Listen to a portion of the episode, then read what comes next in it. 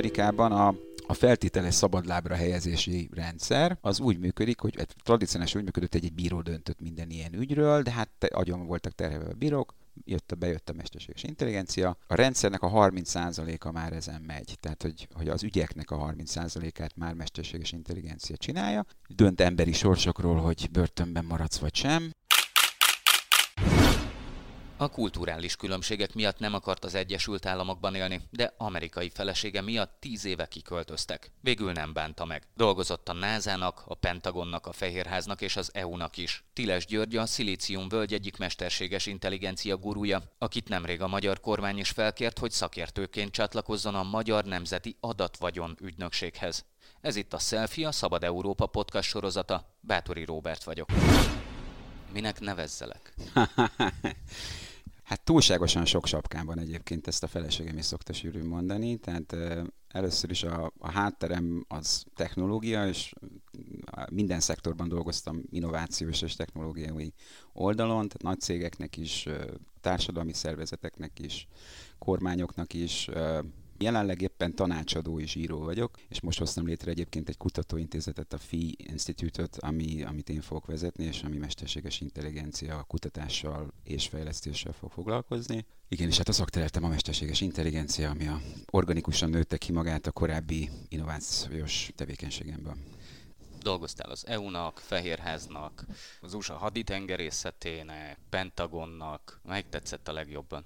Állomások voltak, de mindegyik izgalmas állomás volt. Tehát uh, én a NASA-n keresztül, azt nem említetted a sorban, de, de a NASA-n keresztül kerültem ebbe a körbe. A NASA az ilyen nem hivatalos innovációs szerve a, az amerikai kormánynak, ahol tesztelnek egy csomó olyan dolgot, amit, amit máshol kevésbé venne be a bürokráciának az étvágya. És a NASA 5 évvel ezelőtt létrehozott egy, egy közösséget, egy innovációs közösséget, ahova meghívta a legnagyobb cégeknek a, a Chief Innovation officer tehát az innovációs vezetőjét, meg a kormányzatnak, és akkor ezek így először lettek -e első számú vezető szinten összeengedve, három napra Houstonban, a Johnson Space Centerben, és akkor valami ismeretlen okból engem is meghívtak erre a, erre a történetre. Aztán Biztos ott, véletlenül. Igen, véletlenül, aztán ott ragadtam. Tehát annyira megtetszett nekem ez a közösség, és azok az emberek, akiket megismertem, tehát hogy emberileg is nagyon jók voltak, nem csak szakmailag voltak a legnagyobb ászok. És aztán hát szószót követett. Tehát onnantól, hogy megjelentem ebbe a közösségbe, és látták, hogy aktív vagyok, és, és jó ötleteim vannak esetleg néha, onnan jött már a két hónap múlva a haditengerészet felkérése, ami arról szólt, hogy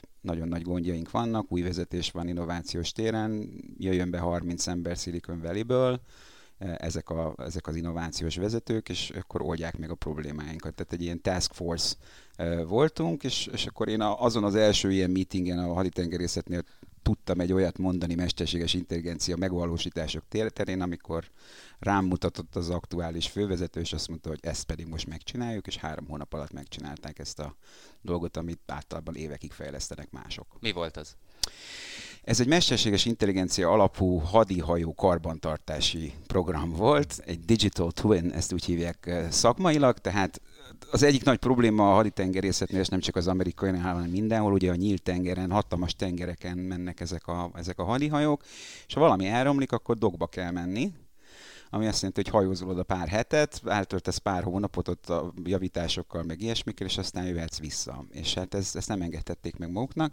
Ez pedig egy olyan megoldás, ami gyakorlatilag azt modellezi adatok alapján, hogy mikor fog elromlani valami, eh, mikor éri el a szavatosságának a végét egy alkatrész, és amikor elindulsz a tengerre, a dokból, akkor már viszed magaddal előre azokat az alkatrészeket, amik el fognak romlani, mert tudod, hogy mikor fog. Bevittétek egy adatbázisba egy hadihajó teljes alkatrészállományát. Uh, igen, tehát ez így, így digitálisan modellezi ezeket a történeteket, szenzorok figyelik ezeket, hogy mi mikor romlik el, plusz historikus adatok alapján tudtak dolgozni, hogy az előző hadihajók, vagy ezek a hadihajó típusoknál mikor mi szokott elromlani, és akkor ezt egy mesterséges intelligencia, egy gépi tanulási rendszer prognosztizálja, hogy mikor mi fog elromlani, és ettől most így nagyon boldogok. Mondhatjuk azt, hogy te a NASA-nál kevesebb, mint egy hét alatt karriert csináltál? Hát mondjuk úgy, hogy bekerültem egy olyan körbe, ahol, ahol nagyon inspiráló emberekkel akadtam össze, és mivel egy közösségi ember vagyok a lelkemet tekintve, ennek a közösségnek a motorja tudtam lenni, és aztán amikor megbíznak benned, akkor már kézről kézre adnak, vagy amikor egy ilyen jó ötleted elterjed, és akkor a, a haditengerészet egyik főnöke a vállára visz, és visz mindenhova, hogy te oldottad meg a névi problémát, akkor csak szerénykedhetsz, és mondhatod, hogy hát igen, megpróbáltam. Ja. Hosszú volt az út Pécstől Washingtonig? Meglehetősen. És egyébként Washingtonban nem is sokat vagyok, tehát én kaliforniai lakos vagyok, és, és ott is sokat dolgozom a völgyben egyébként, tehát ez a kormányzati tevékenység, ez viszonylag friss az én életemben. Tehát persze, hogy sok, sok állomásos volt, igen. Tehát én, én Franciaországban másoddiplomáztam, sokat dolgoztam Brüsszelben és Brüsszellel, tehát az Unióval. Magyarországon pedig a Microsoftnál dolgoztam 2010-ig bezárólag, de akkor is ilyen nagyon erős európai szálakkal, vagy hát brüsszeli szálakkal, és uh, itt ismerkedtem meg a feleségemmel, aki amerikai, aki aki tíz évvel ezelőtt azt mondta, hogy hát ő most elvégzi az orvosi egyetemet itt a Sotén végzett, és, és be azután legyek kedves nyilatkozni, hogy hajlandó vagyok vele Amerikába költözni, és hát nagy nehezen beadtam a derekam. De tényleg nagy nehezen, tehát eredetileg nem nagyon vágytam én oda, nagyon európid voltam, nagyon, nagyon európai volt a kapcsolatrendszerem is, meg az állásom is, tehát be kellett vállalni ezt a nagy halálugrást, persze a család, szerető család keretében. De mi nem tetszett Amerikában? Kulturálisan idegennek éreztem magam, magamtól a történetet. Tehát én, én nagyon klasszikusan európai voltam, és még mindig nagyon sok minden van bennem. Hát nyilvánvalóan azóta megpróbáltam felszívni Amerikából azt, amit, amit pozitívnak érzékelek, és, és megtartani az európaiságomat. Tehát nekem azt szoktam mondani, hogy a kedvenc helyem az valahol az Atlanti óceán közepén van a tenger mélyén, mert legalább ugyanannyira vagyok, és hogyha mondjuk az egyik kontinensen túl sokat vagyok, akkor akkor borzasztóan hiányzik a másik, és ezért szeretek ugrálni a világban. És hál' Istennek az eddigi állásaim vagy tanácsadói szerződéseim ezt lehetővé tették, hogy egy ilyen folyamatosan mozgásba legyek. Mik azok a negatív dolgok, amikre azt mondtad, hogy ezt megpróbálom nem magamra szedni? Van ilyen? Ó, persze, nagyon sok. Hát azt szokták mondani itt Európában, ami alapvetően még talán meg is állja a helyét, hogy Amerika az egy nagyon tranzakcionális kultúra, nagyon felületi kultúra, ami azt jelenti, hogy azokat a mély kapcsolatokat és barátságokat, amiket itt köt eh, az ember Európában, ez, ez fogalmilag nem nagyon ugyanazon a helyen van. Tehát igen, hogyha valaki Amerikába akar élni, akkor el kell fogadnia, hogy barátkozni Európába fog visszajárni alapvetően. Tehát üzleti kapcsolatok nyilvánvalóan vannak, meg, meg okos emberek is vannak, akikkel jókat lehet beszélgetni, de, de könnyen lezár. De azért sikerült barátokat szerezni? Persze, de a legtöbb barátom az, az, az bevándorló. A Szilícium völgyben ott hatalmas pesgés van, tehát az nem olyan, mint Amerika a bevándorlás tekintetében, hanem ott a nagyon okos embereket vonza be a, ezeknek a nagy tech cégeknek, meg a startupoknak a világa, és hát ebből a merítésből sikerült azért értékes barátságokat is kialakítanom. És milyen érzés tíz év után hazajönni Magyarországra? Látsz bármilyen változást? Hmm. Én sosem tudtam teljesen elengedni Magyarországot, mondjuk ilyen kérés nem is érkezett hozzám, de megtanultam távolsággal szemlélni. Sok minden megérint még az országból kulturálisan, továbbra is nagyon-nagyon szeretek itt lenni, de aztán pár hét után már vágyok vissza Amerikába, maradjunk ennyire diplomatikusak. Mi ez a mesterséges intelligencia? Azért ebbe le vagyunk maradva, nem? Úgy mondanám, hogy, hogy vannak olyan historikus hagyományaink és ki nem használt adottságaink, ami miatt most kezdődik igazán az az aktív munka, úgy veszem észre, ez egy, azt hiszem pár hónappal ezelőtt, két hónappal ezelőtt publikáltak egy mesterséges intelligencia stratégiát. Mármint a kormányzat? A kormányzat, és akkor e körül van egy széles üzleti koalíció, azt hiszem, ami 200 cégből áll, tehát most így megpróbálják irányba állítani, és, és sebességre kapcsolni. És megkerestek téged ezzel kapcsolatban? Igen, igen. Tehát hál' Istennek nagyon értő fülekre találtam itt, mind a kormányzat, mind a, mind a cégvilág tekintetében, tehát azt látom, hogy van, van ebben akarat. Rájöttek arra, hogy a mesterséges intelligencia ez egy exponenciálisan ugráló valami, ahol, ahol nem lehet években tervezni, hogy majd akkor elindítunk most egy három éves tervezési akármit, és három év múlva van, tehát itt, itt kegyetlen sebességet indukál a dolog, meg hát az erőforrásoknak egy olyan koncentrációját, ami mondjuk Kínában, meg Amerikában nem kérdés, hogy mennyire fogjuk, meg veszik komolyan a dolgot, tehát Kína konkrétan pókeres kifejezéssel élve all in a, a mesterséges intelligenciában, és Magyarországnak ebben a versenyben kell megtalálni a maga helyét egy olyan sebességben, amihez nincsen szokva. Oké, okay, hogy nincs hozzá szokva, de legalább megvannak az alapgondolatok, hogy milyen irányba akar a magyar kormány mesterséges intelligenciát fejleszteni. Mit hát van ez a stratégia, amit mondtam neked, ami, ahol a, talán az A-ból B-be eljutás az még a leghomályosabb, van az A, van egy jó helyzetértékelése, vannak ambíciók a másik oldalon kijelölve, vannak programok, amelyek több-kevesebb sikerrel, de jól, jól fogalmazzák meg, hogy mit kell tenni mondjuk a humán erőforrás terén, vagy különböző iparágak, amelyeket a mesterséges intelligencia erősen át fog alakítani terén, de a puding próbálja csak most jön, hogy ezeket a programokat mennyi fundinggal, milyen gyorsan, milyen hatékonysággal lehet elindítani, és én, és én abban szeretnék segíteni a hazámnak, hogy azokat a tapasztalatokat, amiket látok más államokban, meg más kormányoknál, mi működött, mi nem működött, ezt a tanulási fázist megpróbálom lerövidíteni, amikor tehát meg, meg kell előzni azt, hogy pár évig valamit csinálunk, és akkor hátraarc mindent kidobunk, és nem működött. Tehát ezt próbálom valahogy a nulla közelére redukálni, amennyire tudom. Azért nehéz ezt megcsinálni a mobilposták országában és a zsákfalvak országában.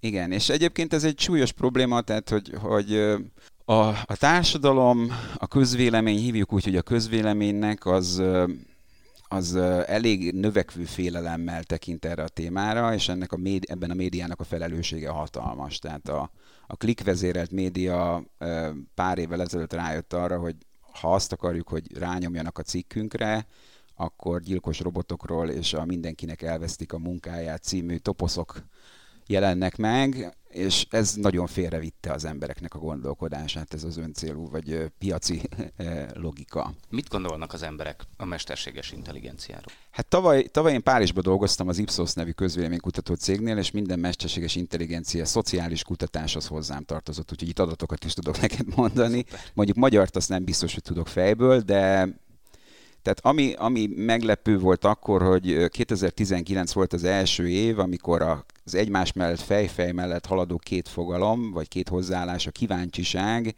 és a, a gyanakvás, vagy, vagy félelem, az, az a, kimozdult, és azok, akiknek félelmeik kezdtek lenni, mind maga a technológia, mind a kormányok és cégek által való felhasználását tekintve, tehát először történt meg a a történelemben, vagy a mesterséges intelligencia történetében, hogy azok kerültek többségbe, akik féltek. De ez nagyon-nagyon sokféle, tehát ez, ez, ez világrégiónként nagyon különböző. Tehát például Kína meg India azok abszolút techno-optimisták és mesterséges intelligencia optimisták. Pedig ott van mitől félni. Igen, csak ők ezt nem tudják. Vagy azt mondják, hogy, hogy beáldozzuk a, a privát szférát mondjuk, annak érdekében, hogy Kína felugorjon a világvezető hatalmává. Tehát Kína az, az úgy gondolja, hogy a mesterséges intelligencia kulcsa mind a belső társadalmi irányításnak, mind a, az elsőség megszerzésének az, az élet minden területén a világporondon. És akkor ezzel szemben mondjuk a skála másik vége az Európa, tehát mondjuk, hogy számadatokat mondjuk Kínában mondjuk 80% fölött van ez az optimizmus, Európában, és különösen Nyugat-Európában egyébként meg ilyen 20 valahány százalék, tehát ezek, ezek hatalmas gepek, és az is látszik, hogy nem csak hogy gyanakvás van, hanem inkább lassúság van, meg fontolva haladás van, tehát amikor mondjuk egy kínai céget megkérdezel, hogy mikor vezetnek be mesterséges intelligenciát, akkor azt mondja, vagy azt mondják, hogy már be van vezetve, vagy fél év múlva, egy európai cég meg hát ráérünk arra még majd pár év múlva. Tehát ebben nagyon nagy veszélyek vannak, mert Európának van alapvetően egy ilyen inkrementalitás problémája, és, és emlékszem még, mit tudom én, másfél-két évvel ezelőtt is nagyon sűrűn hallottam az Brüsszelben, hogy hát ez az egész mesterséges intelligencia dolog, ez is olyan, mint korábban volt a felhő technológia, meg a big data, meg ezek a történtek, hogy majd, majd foglalkozunk vele, hogyha valami katasztrófa lesz, és hát ez sajnos nem. Tehát nagyon-nagyon mélyen átírja a, a játékszabályokat. Katasztrófa, itt vagyunk a kellős közepén. Miközben a koronavírus azért elég sokan kutatják mesterséges intelligenciával. Tehát ha kedves akarok lenni a brüsszeliekhez, már pedig általában azt szokottam lenni, akkor már nem így gondolja. De mondjuk másfél-két évvel ezelőtt még így gondolta, és a sebességét azt határozta meg, csak hogy egy példát mondjak neked, hogy nagyon örülök annak, víziók szintjén, hogy Európa az etikai kérdéseket középpontba helyezte a mesterséges intelligencia fejlesztésnél. Amerikának ez abszolút nem számított, Kínán hagyjuk. És akkor Európa, amikor a megvalósításról válsz, hogy mit, hogyan csináljuk meg ezt az etikai élet, akkor azt az elegáns megoldást választott, hogy összehívott össz akadémikusokból és filozófia professzorokból egy grémiumot, akik két éven keresztül dolgoztak egy tíz oldalas dokumentumon, amiben van öt darab megfoghatatlan filozófiai principium, hogy hogyan kellene ennek a mesterséges intelligenciának történnie, miközben a Facebook meg a Google tolta ki az arcunkba a, a, a konkrét kereskedelmi applikációját. Tehát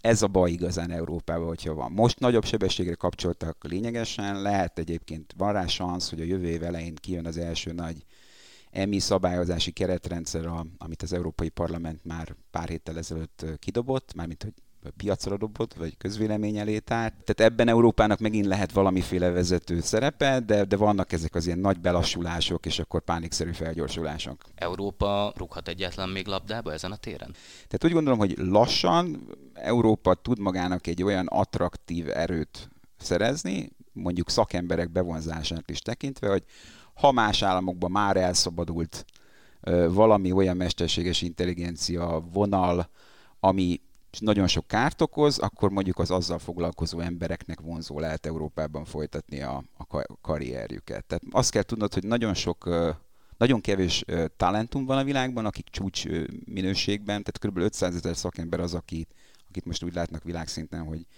mesterséges intelligencia fejlesztésre képes, Ezekért nagyon nagy háború van a világban, tehát ez egy, ez egy aktív a háború. Amerika milliós fizetésekkel csábítja ezeket a, az illetőket a szilíciumvölgybe. Szerintem Európa ebből tud valami előnyt kovácsolni, csak hát a, a többi része a gépezetnek az nagyon nem áll. A saját technológiája nincs. Ez egy nagyon nagy probléma. Azt szokták mondani már évekkel ezelőtt, hogy a legnagyobb 20 technológiai vállalat között nincsen európai a világban, ez szerintem még rosszabb és rosszabb lesz.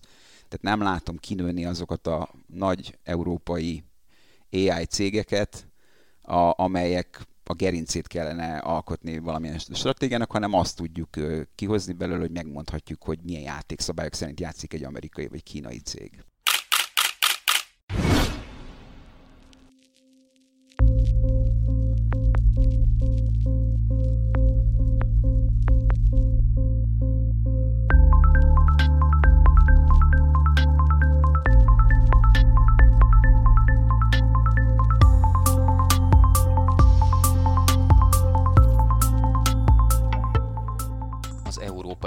Évek óta moralizál a mesterséges intelligenciáról és etikai kódexekben gondolkodik annak szabályozásáról, miközben az Egyesült Államok és Kína gyakorlatilag már szuper nagyhatalommá váltak. Ennek ellenére Tiles György mesterséges intelligencia szakértő lát víziót abban, hogy az EU is bekapcsolódjon a versenybe, bár úgy látja, erre egyelőre sem szürke állománya, sem technikai háttere nincs az uniónak, pedig a mesterséges intelligenciát Magyarország is sok mindenben tudná hasznosítani, például a bürokrácia csökkentésében, kormányhivatalokban. De akár a szellemi betanított munkások helyett is dolgozhatnának algoritmusok az üzemekben a jövőben, vagy a magyar távirati iroda, azaz az MTI híreit is írhatná már mesterséges intelligencia. Ez itt a selfie, és folytatjuk a beszélgetést Tiles György mesterséges intelligencia szakértővel. Tehát a mesterséges intelligencia legnagyobb előnye az, hogy, hogy kiszűri a nem hatékony történeteket az üzleti, vagy kormányzati, vagy szolgáltatói folyamatokból. Tehát optimalizálja a folyamatokat. Nagyon erősen automatizálja és optimalizálja a folyamatokat. Ez az egyik, amit nagyon tud. A másik az, hogy nem kér enni.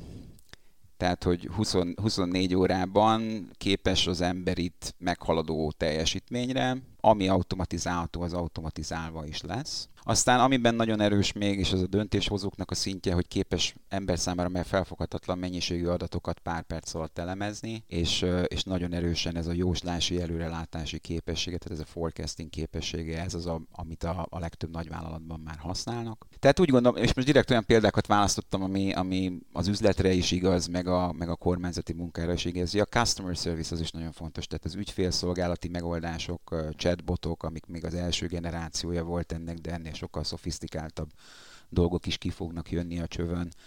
Tehát borzasztó sok előnye van, és, és szerintem az üzleti világ meg a politikum is látja ebben a hatalmas, hatalmas potenciált. Ez az év azért volt érdekes, vagy ez az ősz azért volt érdekes, mert most jöttek ki az első olyan tanulmányok, amik már nem jövő időben beszéltek a, a mesterséges intelligencia, hanem azt, hogy na hát ezek történtek az elmúlt két-három évben, ezek a projektek indultak ö, kormányoknál és üzleteknél, stb. Nézzük meg az első tanulságokat. És az egyik kedvenc példám, ami egy ilyen friss anyagban volt, hogy Lengyelországba bevezettek egy, egy olyan algoritmikus segélybírálati rendszert, amihez ugye megtartottak ugyanannyi ügyintézőt, mint korábban, és az ügyintézőnek csak annyi dolga lett volna, hogy szupervizionálja ezeket a döntéseket, akár szúrópróbaszerűen, akár nem. És hát az jött ki, hogy 99%-ban nem bírálták fölül azt, amit döntött a mesterséges intelligencia, ami szerintem nem elsősorban azt jelenti, hogy nagyon fejlett volt a szoftver, hanem azt jelenti, hogy elengedjük a felelősséget magunktól. És azt mondjuk, hogy parancsra tettem, egy nálamnál okosabb gépi intelligencia megoldotta, nekem igazából nincsen felelősségem. És hát ez, ebben azért vannak szenzitív területek. Már a segélyezés területe is ugye nagyon szenzitív társadalmilag, de mondok neked egy még jobb példát, ami, ami szintén majdnem, hogy veszőparipám, hogy így láthatatlanul benyomultak ezek a megoldások olyan rendszerekben, amiről az ember nem is álmodik. Tehát például Amerikában a, a feltételes szabadlábra helyezési rendszer, az úgy működik, hogy tradicionálisan úgy működött, hogy egy bíró döntött minden ilyen ügyről, de hát agyon voltak terhelve a bírók, jött a, bejött a mesterséges intelligencia, a rendszernek a 30%-a már ezen megy, tehát hogy, hogy az ügyeknek a 30%-át már mesterséges intelligencia csinálja, dönt emberi sorsokról, hogy börtönben maradsz vagy sem, nagyon sok adatpont alapján, amit a bíró nem is képes egyedül átlátni, tehát mit tudom 600-700 paramétert egy bíró nem fog átnézni, és akkor itt is kérdés, hogy egy egyébként agyon terhelt bíró mennyire fog belemenni egy algoritmusnak a mélyébe, hogy eldöntesse, hogy a döntést mi alapján hozta el. És akkor még nem beszéltünk a rendszerek bonyolultságáról. Kiben bízol jobban? A gépekben, a mesterséges intelligenciában, vagy az emberekben? Rossz kérdés. Uh, hát én az emberben bízom egyébként, mármint, hogy ultim, ultima ráció úgy gondolom, hogy én amikor arról beszélek, hogy AI, Artificial Intelligence, akkor én azt szeretem helyette használni, hogy Augmented Intelligence. Tehát, hogy a végcélja szerintem a mesterséges intelligenciának, vagy a gépi tanulásnak, az az, hogy az embert segítő, kontrollált rendszereket hozzunk létre ezzel, és, és az ember a saját kognitív képességeit ki tudja terjeszteni ezáltal. Például, csak hogy egy nagyon idealista példát mondjak neked, Új-Zéland az új-zélandi kormányjal is dolgozom, és az ő víziójuk az nekem nagyon-nagyon tetszik, ugyanis ők egy mondatba összefoglalták azt, amire én meg az egész világ keresi választ, hogy mi a rendeltetése a mesterséges intelligenciának, mi, mi a civilizációs értéke, hogy fog, ez, hogy fogja ez az emberi civilizációt segíteni. És az új-zélandiak azt mondták, hogy az AI egyetlen rendeltetése, hogy az emberi jólétet fokozza. Ennyi. Amire lehet mondani, hogy hát egy borzasztóan szép és idealista dolog, de, de mennyire meg, meg mennyire segíti a törvényalkotónak, meg a szabályozónak, meg az egész társadalomnak a, a megértését és bizalmát, sokkal könnyebb igeneket és nemeket mondani, mint mondjuk egy ilyen szabályozás centrikus logikában, mint amit az EU csinál. Tehát ők sem, ők sem csinálnak hülyeséget, de, de ők egy sajátos helyzetben vannak, hogy egy nagy tömb, és nincsen saját technológiája nagyon. Nyilvánvalóan, hogy a másokat kell, kell korlátozni. Azért kíváncsi lennék, hogy a kínai kommunista párt mit szólna az új-zélandi mottohoz. De egyébként Kína, tehát legalábbis a, a, a diplomáciai csatornákon nagyon szokta üdvözölni az EU-nak az ilyen vonatkozó dolgait, meg ilyeneket szokott nyilatkozni, hogy a GDP-át mennyire példaadónak tekinti. Nyilván van ez is a mosoly diplomáciának a része, de hogy látszik az, hogy ahogy Kína próbált teret nyerni a világban, rájött arra, hogy legalábbis a felszínen ezeket el kell játszani, meg ki kell mondani. Beszéljünk a könyvről. Mikor jelenik meg? Ugye társszerző vagy? Áprilisban jelent meg angolul, vagy hát a globális piacon. A társszerzőm az a, a NASA-nak az innovációs vezetője, és ennek a az adás elején már említett közösségnek a létrehozója, dr. Omar Hatamle. Március végén jön ki. Nehéz volt ezt eladni Magyarországon? Vagy nagyon kapkodtak utánad? Egyáltalán nem volt nehéz, azt hiszem. Én több akadályra számítottam. Nem, hál' Istennek nagyon jó kezekbe került a könyv, tehát hogy az elején, amikor kiadtam angolul, akkor tudtam azt, hogy ki az a pár ember Magyarországon véleményvezér, aki, aki angolul el kell, hogy olvassa, onnan nagyon jó visszajelzések jöttek, és az egyik első ezek közül a, a Neumann János Társaságnak az elnöke Beck György volt, aki elindította a, azt a folyamatot, amiből a Libri azonnal azt mondta, hogy én ezt akarom, vagy mi ezt akarjuk.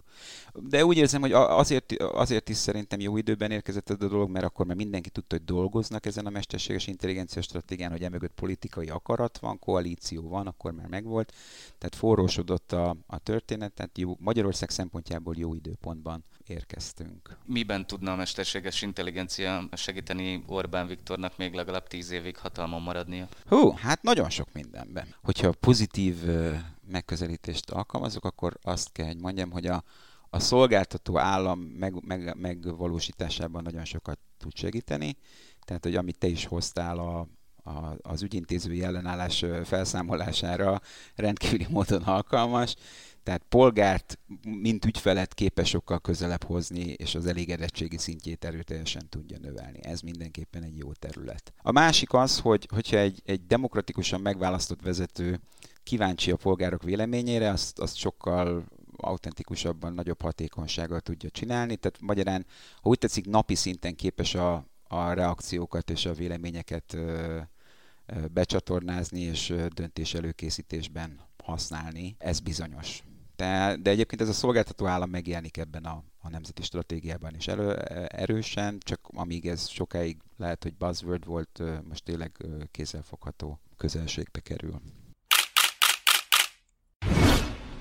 Ez volt a Selfie, a Szabad Európa hetente jelentkező podcast sorozata. Az elmúlt közel fél órában Tiles György mesterséges intelligencia szakértővel beszélgettünk például arról, hogy a különféle algoritmusok alkalmazásával és segítségével hogyan lehetne még legalább tíz évig kormányon tartani a fidesz kdnp t Bátori Robertet hallották, Selfie-vel pedig jövő hét szombaton jövünk újra. Köszönöm figyelmüket!